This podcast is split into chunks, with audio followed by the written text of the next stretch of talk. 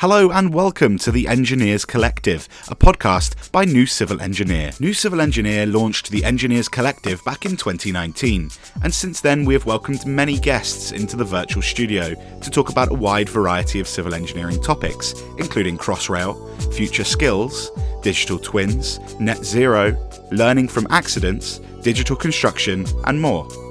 You can listen to the entire back catalogue of the podcast by subscribing to the Engineers Collective now. If you enjoy listening to today's episode, don't forget you can leave us a review in the podcast client of your choice. To share the podcast with your colleagues, simply visit newcivilengineer.com forward slash podcast. So, welcome to the latest episode of the Engineers Collective. I'm Claire Smith, an editor of New Civil Engineer. I'm co hosting this instalment alongside our reporter Rob Hakimian. Our topic today is mega projects and why they frequently far overrun their budgets and timescales. Regular readers of New Civil Engineer will know plenty about Crossrail, which is now known as the Elizabeth Line, and the endless recalibrations that it underwent before being delivered four years late and billions over budget. And it's one of many over budget and time projects we've reported on, but these issues are not just UK ones. You only need to look at Germany and see the struggles with Berlin's Brandenburg Airport, which is said to be cursed because of the number of setbacks and inefficiencies it was affected by. It finally opened in 2020, 4 billion euros over budget and nine years late. Over in the United States, 15 years on from its opening, Boston's Big Dig project that rerouted Interstate 93 through t- new towns in the city centre is still infamous for the delays and cost issues. Those issues plus design flaws meant that it took 16 years to construct and was the most expensive highway project in the United States, with the final cost almost tripled the original $2.8 billion budget. Stories of mega projects going wrong are more common than they ought to be, especially when there's billions of public money on the line. Our guest today is Bent Flyvbjerg, who will try to help us understand why this happens and what be, could be done to manage mega projects better. He's the first ET Professor of Major Program Management at Oxford University Saïd Business School and Professor of Major Program Management at IT University of Copenhagen. He's also the most cited scholar in the world on mega projects, the author and editor of 10 books, including his brand new one, How Big Things Get Done, co authored with Dan Gardner.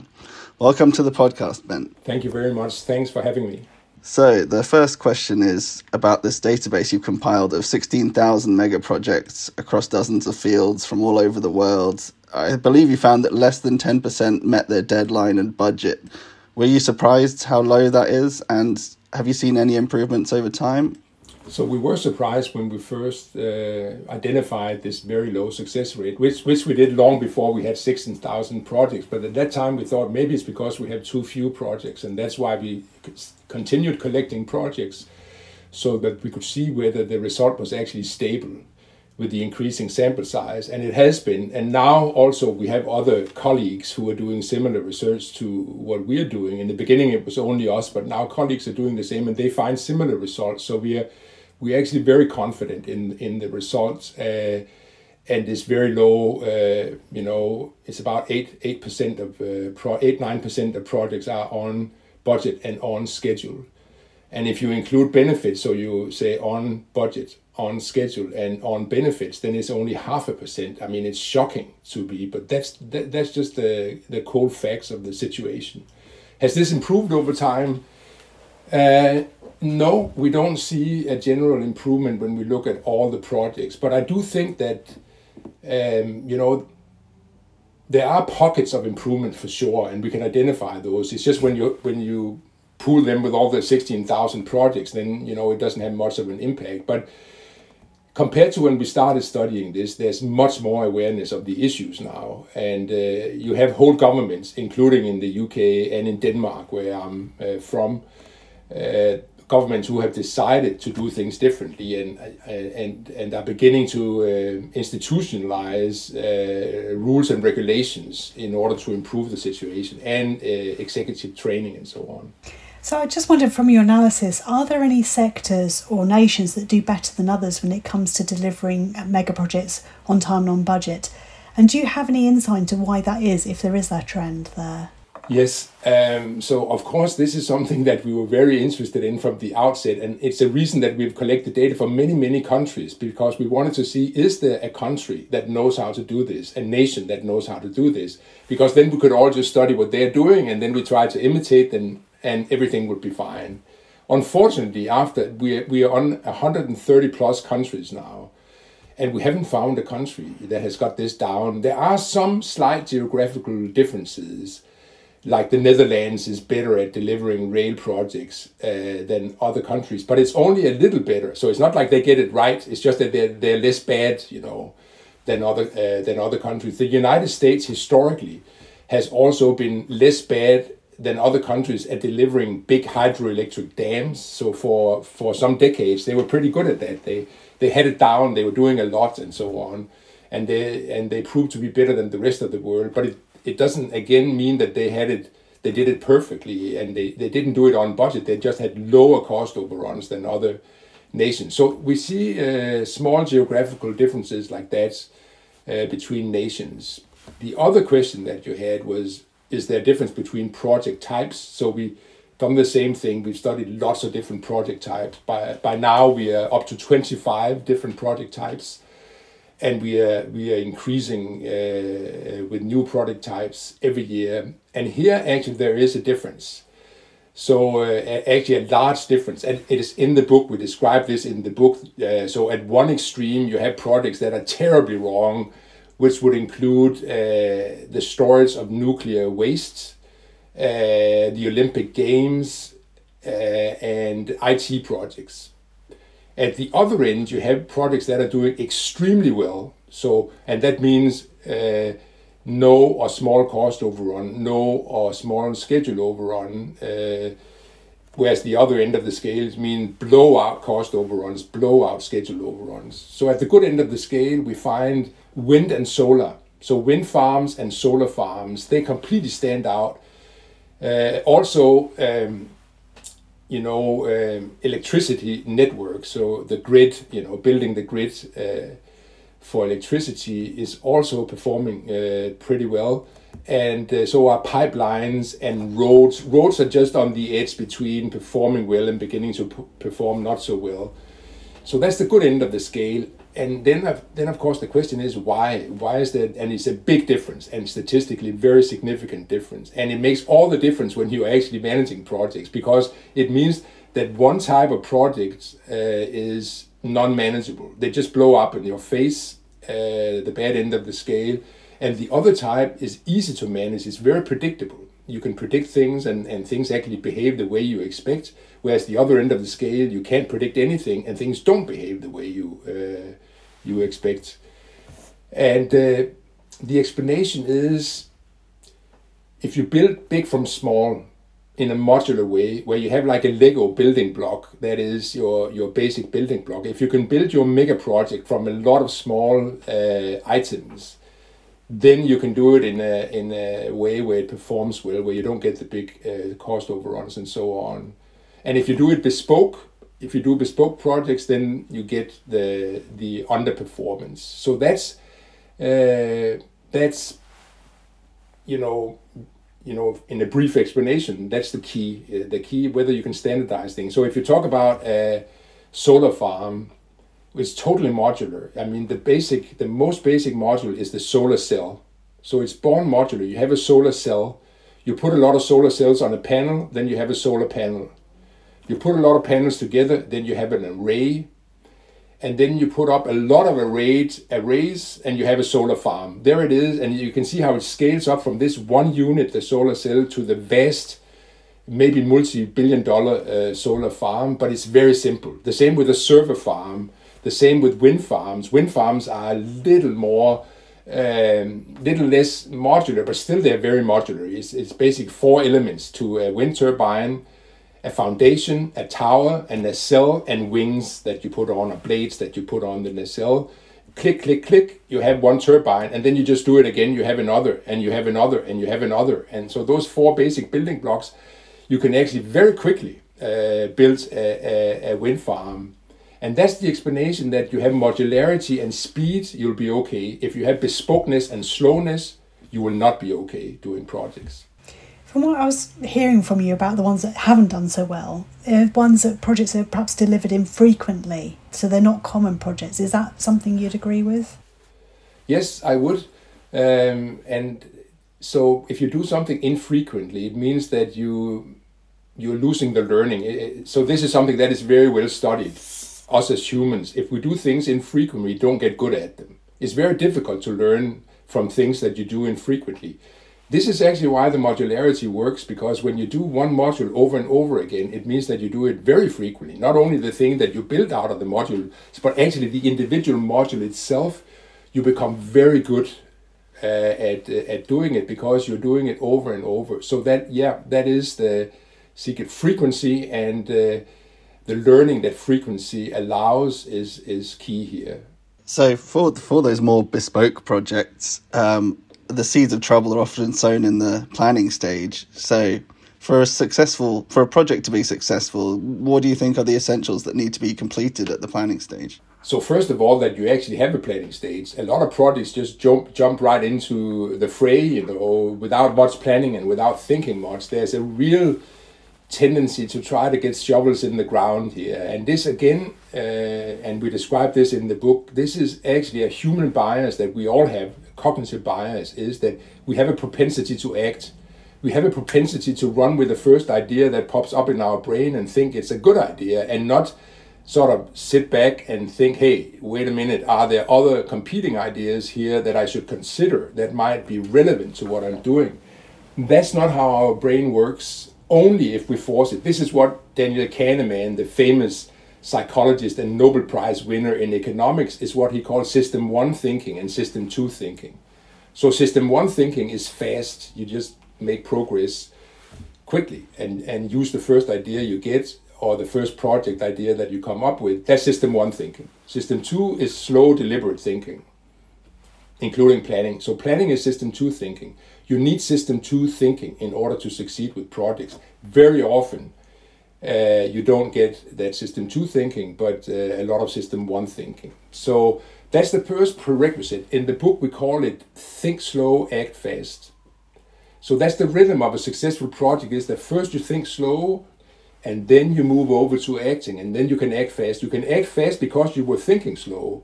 And by slow, we don't mean spending as much time as possible. We mean spending your time, enough time effectively that you can actually sit back, deliberate, and use system two thinking in, in developing the business case for your project and the design and the plans for the project.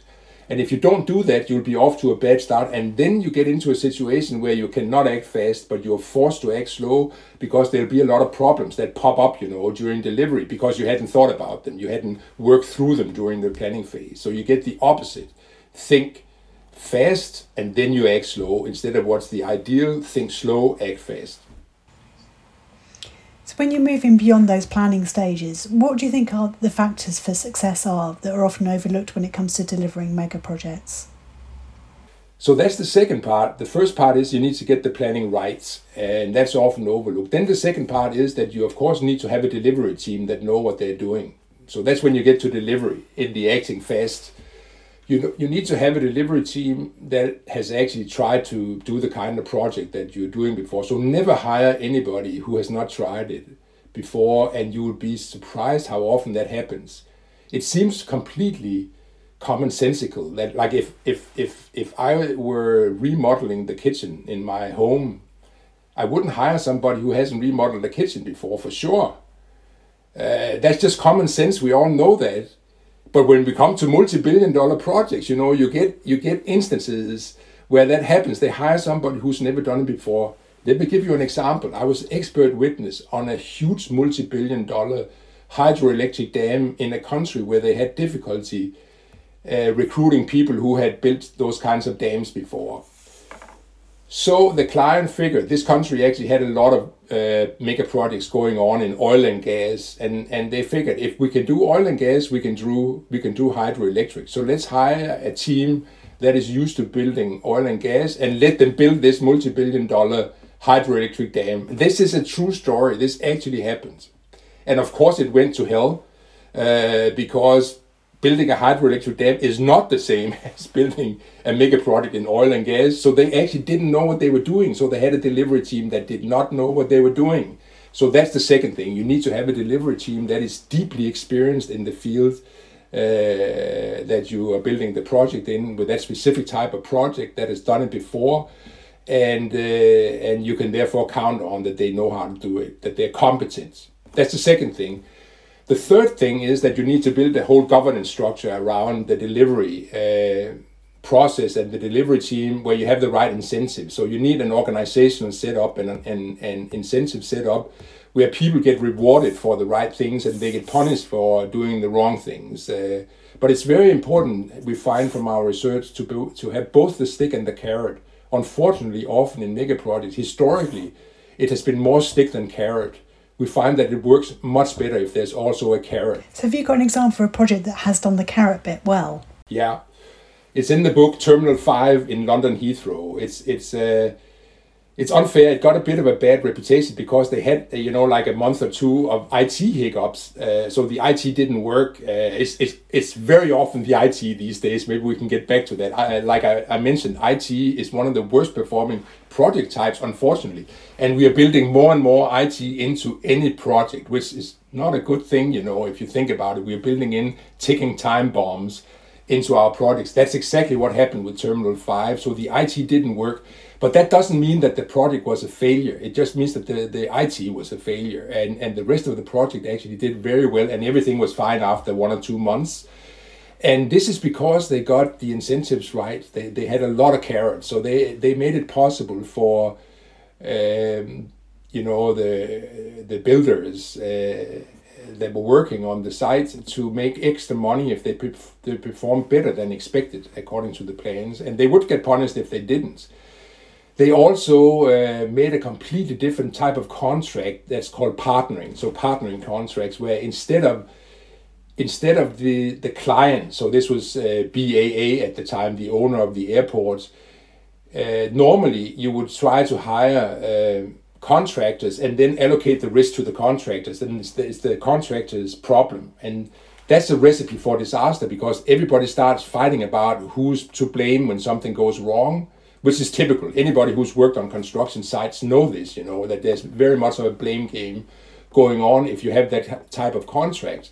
So BAA very wisely decided we are not going to do that. We actually, we as the client, we are going to take on the risk and then we are going to partner with the with the contractors to solve any problems that come up so they don't start fighting over who's to blame for the risk, but actually focus on solving the problem instead of uh, f- uh, focusing on whether they're to blame for the risk or not. And this worked really well. Wow, very interesting.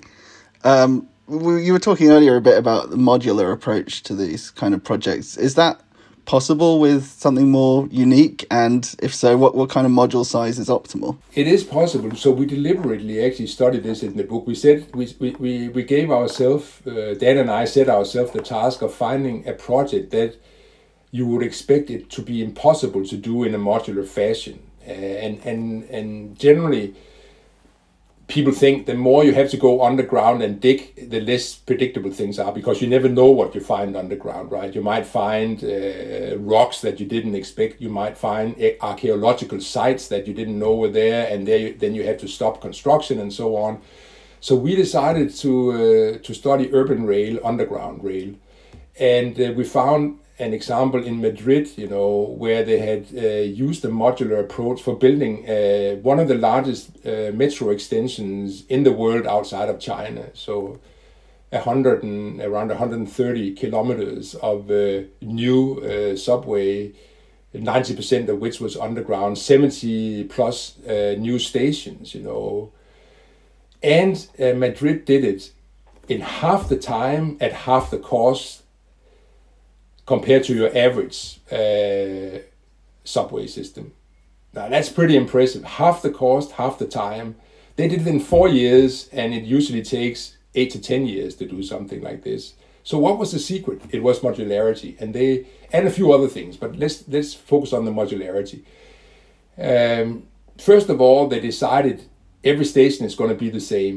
So you get this uh, repetition and learning that we talked about earlier, right? That that you just do uh, 70 plus stations over and over again instead of some cities actually decide that each station has to be a monument and they hire different architects and different artists for each station. Now, if you want to do art, that's probably a great idea. If you want a subway that that is uh, you know going to be well functioning and delivered on time and to budget, it's a really bad idea, and that's very well documented. So you have to decide what you want. Do you want a piece of art or do you want a subway? And I don't think it's that great of an idea to mix the two.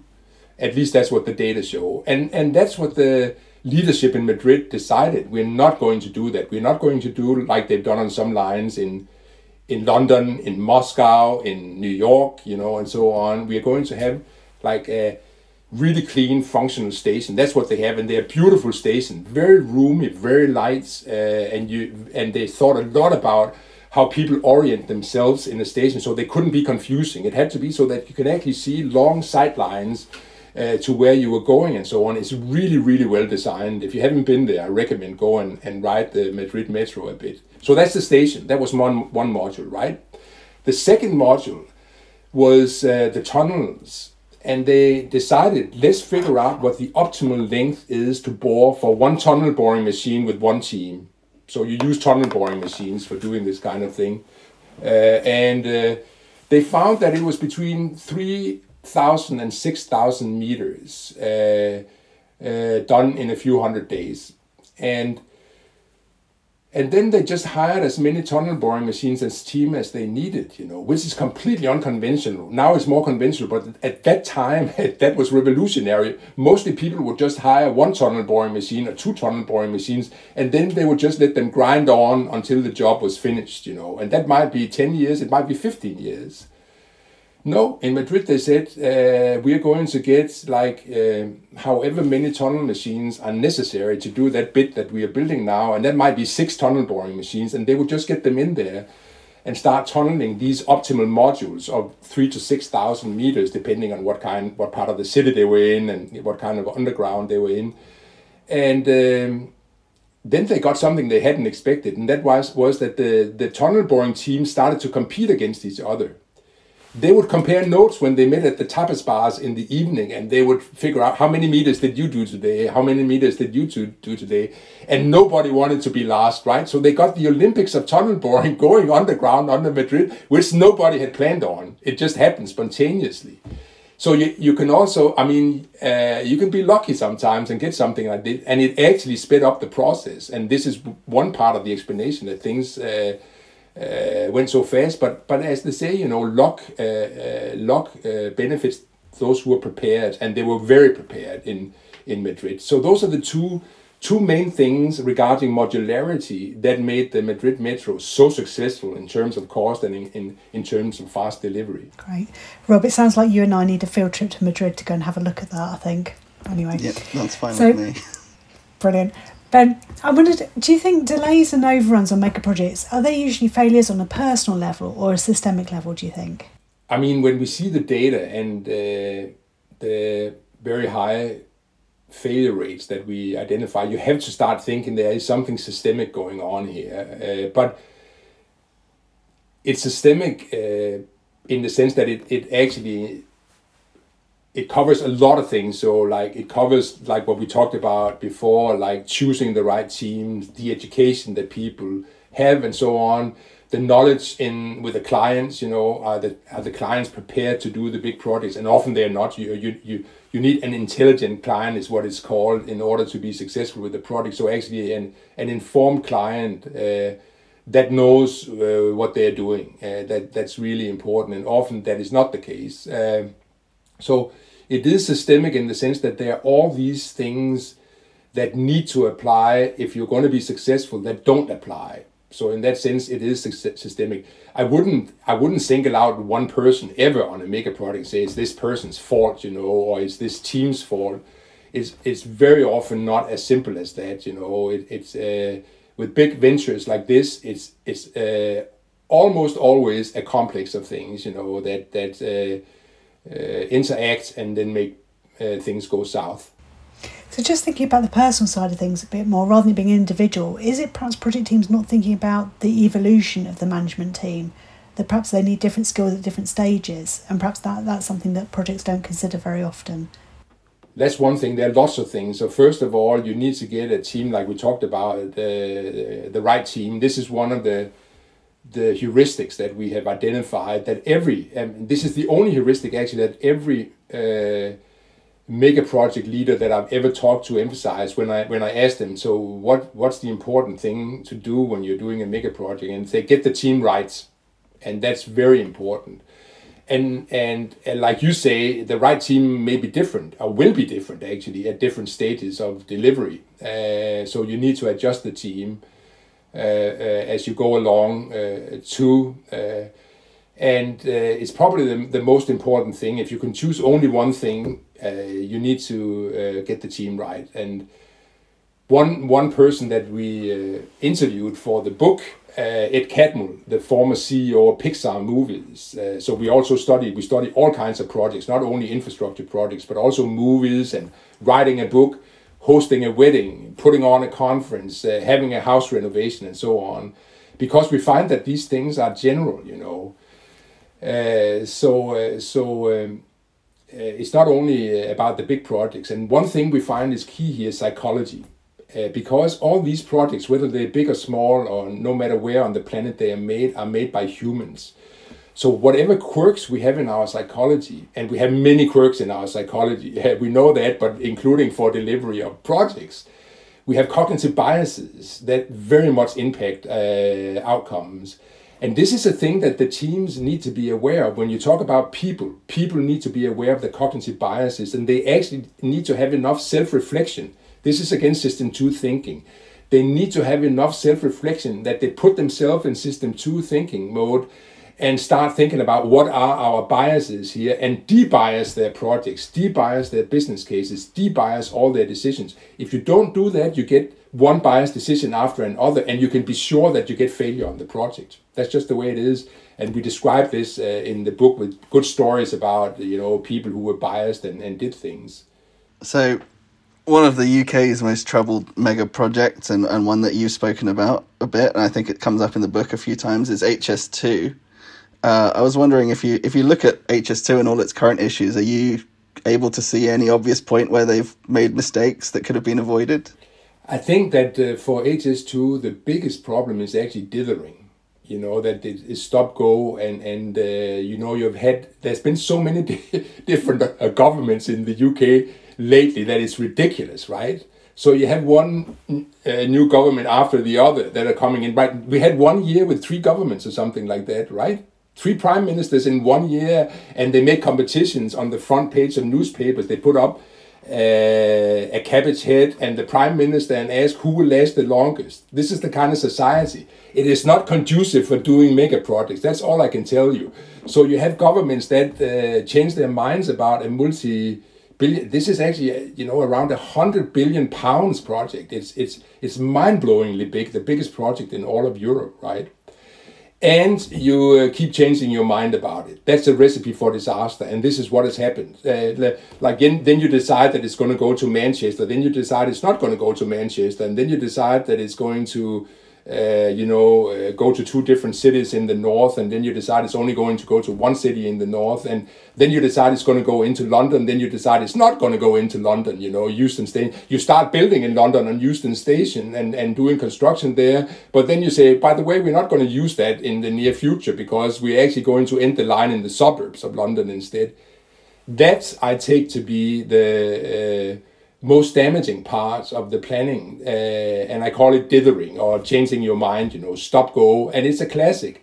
It's it's something that everybody who works on projects know that you have to make up your mind, and once you make up your mind, you deliver what you made up your mind to deliver, because otherwise it's going to be a lot more difficult and a lot more expensive. So that's what I see as the main problem with HS2. So it's make up your mind and make sure it's not biased when you do make up your mind. Exactly, exactly. So, when it comes to publicly funded projects in the UK, is there an inherent issue in the fact that politicians are focused on their current parliament and not looking long term, which is an issue you highlighted just now? Yes, um, that is an issue, you know, that uh, politicians are often uh, in parliament or in office for a shorter period of time than it takes to plan and deliver a mega project. So there's a there's a mismatch between those different time horizons, and people can make decisions. They say, "Hey, I'm not going to be here anyway," you know, when this is completed, uh, and that there's a concern there that that might actually result in a certain lack of accountability. Uh, and if you don't have accountability, well, we know if accountability doesn't work, then uh, the results suffer and you would get the kind of underperformance that we actually see. So, yes, that is an issue. There are different ways to get around that. And, and enlightened countries uh, actually make agreements, so separate agreements from what uh, is going on in parliament and, and, and, and, and specific laws. So, the political parties, let's say if it were the UK that we talked about or the US, you would have it's simple because there's only two parties, uh, basically, two main parties. Uh, the Tories and, and Labour in the UK and the Republicans and the Democrats in the US and uh, they would make an agreement regarding any big project. So say HS2, and they would uh, they would make an, a, a, written agreement that is independent of whoever is in government. So whoever of the parties are, are, leading a government, they will work for this agreement, and they commit to that before. So uh, so other countries are doing those kinds of things because they're very aware of this issue, and this is a way to work around the issue. Uh, that actually works. So we have we have uh, evidence that this works. Mm, that definitely sounds like the kind of thing that our government could uh, look into. But uh, one of the other, what you could call a mega project that they're currently tackling, and uh, governments all over the world are tackling, is decarbonizing the energy system. Uh, are, are, you following this, their efforts so far, and, and what would you do? How would you approach it? Very much. I mean, our the last chapter in, in the book is about that. Uh, we, we think that's the most important mega project in the world. Period. There is no more important project. I see two main trends uh, uh, that are mega trends worldwide. One is uh, uh, decarbonization, and the other is digitalization. These are massive trends, you know, and they affect all of us everywhere. There's no part of the planet that is not affected by these two mega trends. Uh, so we deal with both of them in the book. And regarding decarbonization, uh, it's very interesting actually because uh, energy projects come in two types and they are at the opposite end of the scale that I talked about earlier, where you have the well performing projects at one end and the badly performing, really badly performing projects at the other end. And, and uh, energy projects are polarized like that. they are none in the middle. They are, they are either at one end or the other. And the explanation is modularity that we talked about before. So the, the projects that are at the bad end of the scale are hydroelectric dams that we already talked about. They are nuclear power plants uh, that are even worse. Uh, and uh, they don't do well, even though they are actually very good from a carbon point of view. They are just uh, too difficult, too costly, and uh, take too long a time to meet the 2030 deadline and the 2050 deadlines in our analysis. But we're lucky that at the other end of the scale, we actually have wind and solar, and uh, and they are doing extremely well. And uh, not only in theory, in practice, you know, there's a real humongous scale up right now as we're speaking actually of solar and and wind around the world, and the price has come down so far that it's cheaper than any other energy type now. Uh, so it's very competitive, uh, which of course is why it scales up so quickly.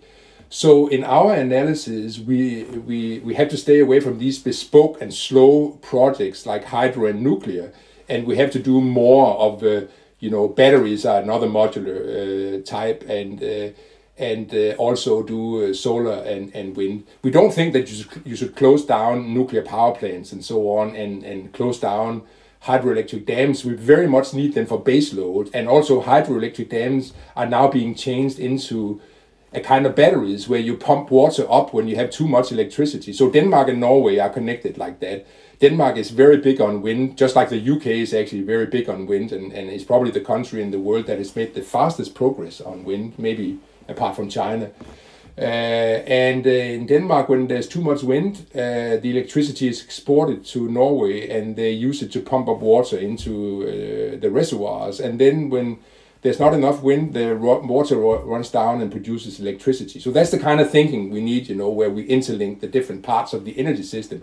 We need a lot more transmission because with a variation in solar and uh, wind, you know, uh, you can't have a very small geographical area. That's not enough to absorb the variation that you get uh, from the sun shining or not and the wind blowing or not. So, so that's another thing that is happening now at enormous speed. The grid is being built out in order to so that you can actually transport electricity over much larger distances than uh, we did before. So that's that's how we see it, and and we are actually very optimistic about. Uh, being able to decarbonize the world because we're just lucky that we have the right technologies, you know, at the right time. Maybe a little late. I mean, it would have been good if we had started this 20, 10, 20 years before we did, but uh, the situation is not hopeless in our analysis.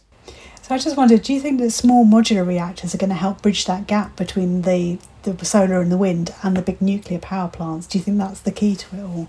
I hope so, but to be frank, nobody knows. So if anybody said that they know that they are, uh, either they have secret insider knowledge or they don't know what they're talking about. One of the two.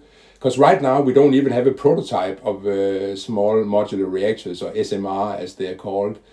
Uh, but um, I would almost say, you know, given we, we study uh, nuclear power, uh, conventional nuclear power, big uh, nuclear power plants, and they don't perform well, you know, generally. And uh, we conclude in the book that if there is a future for nuclear power, it will be with small modular reactors. So I hope that, but we, we don't know yet. And and probably, you know, given that we don't have a prototype, it's not going to be fast enough. Certainly not for 2030, but not, maybe not even for 2050. You know, that's my main concern regarding even small modular reactors.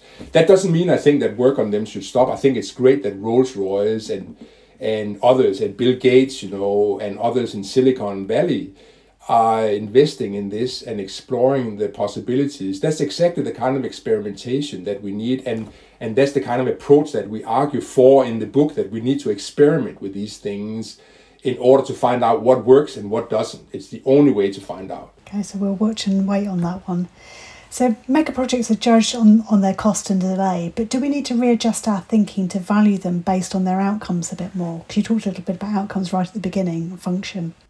So uh, outcomes, that's why we do them. I mean, so that's where our main focus should be. It just it just turns out that it's easier to measure cost and schedule. So that's what we measure and that's what we talk about. It's ridiculous in a way, you know. We should be focused on benefits, but benefits are much harder, or outcomes are much harder to measure. And very often, actually, nobody is measuring it after a project has been done.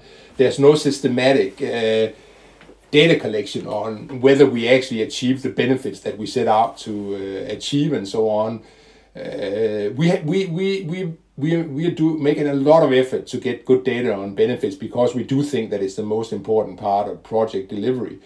Uh, it's very difficult. I mean, it's very difficult to get good data on cost and schedule. It's about 10, 20 times as difficult to get uh, good data on benefits. And and the way I measure difficulty is how much data do we have to discard, you know, when we collect data. What is the quality of data? We only include high quality data, so so data that will pass the litmus test in a university that that the data have to be valid and reliable. So we are not using what consultants are using and so on, only the highest standards. And when we use those standards, we have to throw out about 10, 20 times more data for benefits than for cost. And we still throw out maybe 50% of the data that we collect for cost, you know. It's not quite there on that yet. So maybe are we setting the wrong goalpost when it comes to cost and time? So there was a big criticism around Crossrail that they set the deadline to opening it December 2018 and there was no kind of justification for why they did that. Are we making life hard for ourselves setting the wrong goalposts? No, I think that you need goalposts. This is some. This is a way to coordinate the effort. So, like, otherwise, everybody would be running around asking, "When does this need to be done by?" You know, if we if we didn't have goalposts like that. So we do need the goalposts, but we shouldn't. Uh, we shouldn't pretend that they're they're the goal of the project, right? It's not the goal of the project to meet the opening dates. Only if you're doing the Olympics, then it actually is a goal that you want to meet the opening date but but there's for, definitely a hard deadline on that. Exactly for a rail line uh, like the Elizabeth line, it shouldn't like it's not the end of the world if you if you need to uh, push the opening date uh, you know a couple of months in one direction or the other. In fact, I mean we have examples, including in the book of projects that open early. They are much more rare, but they do exist. Just to be clear, uh, and uh, uh, yeah, so the point is that uh, we, we do need uh, budgets and schedules, but they are not the purpose of doing the projects. The purpose is, uh, you know, all the benefits that these projects are supposed to deliver. Brilliant. So, thanks for joining us today, Ben. That's just about all we've got time for. The conversation's been fascinating. Thank you for having me. I really appreciate it. I think it's clear from what we've discussed today, there's lots to learn from past projects. Although I do wonder what we would actually fill our news pages and our website with on New Civil Engineer if all the projects started to run on time and on budget. But I think based on our conversation, the rate the industry is going, I think I will have retired by the time that happens. The if it happens is the challenge I leave our listeners with today. So I hope you have found some sage advice in Ben's words, and I hope you join us again soon for another episode of the Engineers Collective. Thanks for listening to this episode of the Engineers Collective, the podcast by New Civil Engineer. Don't forget to give us some feedback by leaving a review and share this podcast with your colleagues by visiting newcivilengineer.com forward slash podcast. We'll be back soon with more guests and insight here on the Engineers Collective.